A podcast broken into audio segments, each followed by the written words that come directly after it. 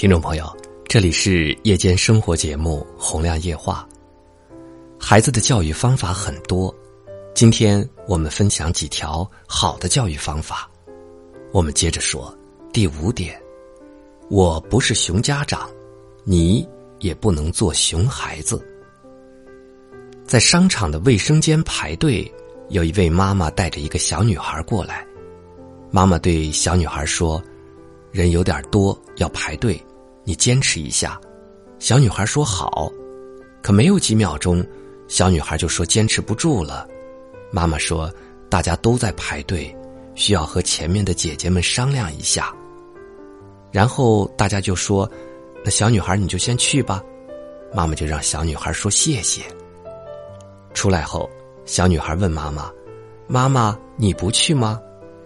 妈妈说：“本来我们是要排队的。”因为你是小朋友，姐姐们才让你先去的。可是妈妈是大人，大人是要排队的。于是，又带着孩子回到队伍中，重新排队了。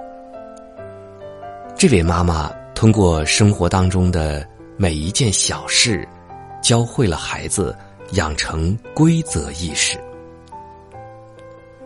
生活中，大家对“熊孩子”一词。肯定不陌生，熊孩子经常用来形容岁数小、不懂事儿、无法无天、调皮的孩子。如果你不清楚，那么我们就先来看一个熊孩子的例子。对于给大楼做清洁工人的人，我们会形象的称他们为蜘蛛人。有一天，一位蜘蛛人正在清洗一幢大楼的外墙，身边的窗户突然被打开，一个孩子探出身子，用手里的剪刀剪断了用来保障蜘蛛人安全的绳索，导致这位无辜的蜘蛛人在楼外悬挂了四十分钟，所幸有惊无险，最终被消防队员所救。但这件事儿也让人们对熊孩子的行为心有余悸。为什么熊孩子会置别人的生命于不顾呢？执意剪断保障生命的安全绳呢？答案就是缺乏规则意识。缺乏规则意识源于观念错误。很多家长在孩子犯错的时候，总是用。他还是个孩子，不想过多约束孩子等为借口，迁就孩子任性的行为。为什么要培养孩子建立规则意识呢？我们透过规则让孩子了解事物与事物之间、人与人之间、人与环境之间的边界。这样的了解会让孩子知道什么可以做，什么不能做。从而就更有力量选择自己想要的。记住，我不是熊家长，你也不要做熊孩子。第六点教育方法：为自己的选择负责任。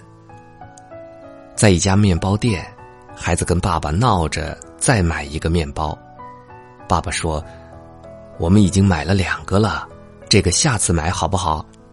不行，我要这个。那把这两个退一个，换它好不好？不行。你要的这个你吃过没有？没有。那这样，爸爸给你买，但买了你必须吃完，不然以后再也不要来买了。那我想想，那我们可不可以下次买？可以。听了。这对父子的对话，我们或许能够从自身找到很多以前做的不够好的地方。我们任何时候都会替孩子做选择、做决定，这样就会使得孩子们习惯性的把责任迁移，觉得任何事情都有父母操心，哪怕是犯错误了，要负责的也是家长。长此以往。父母不知不觉间就成了孩子们的保护伞。当然，我们不能指望孩子立刻变得独立有主见，但我们需要让孩子学习自己做出决定，并为自己的决定承担后果。我不否定你，但你要为自己的选择负责任。教育好自己的孩子，对每一位父母来说，都是需要专注一生的事业。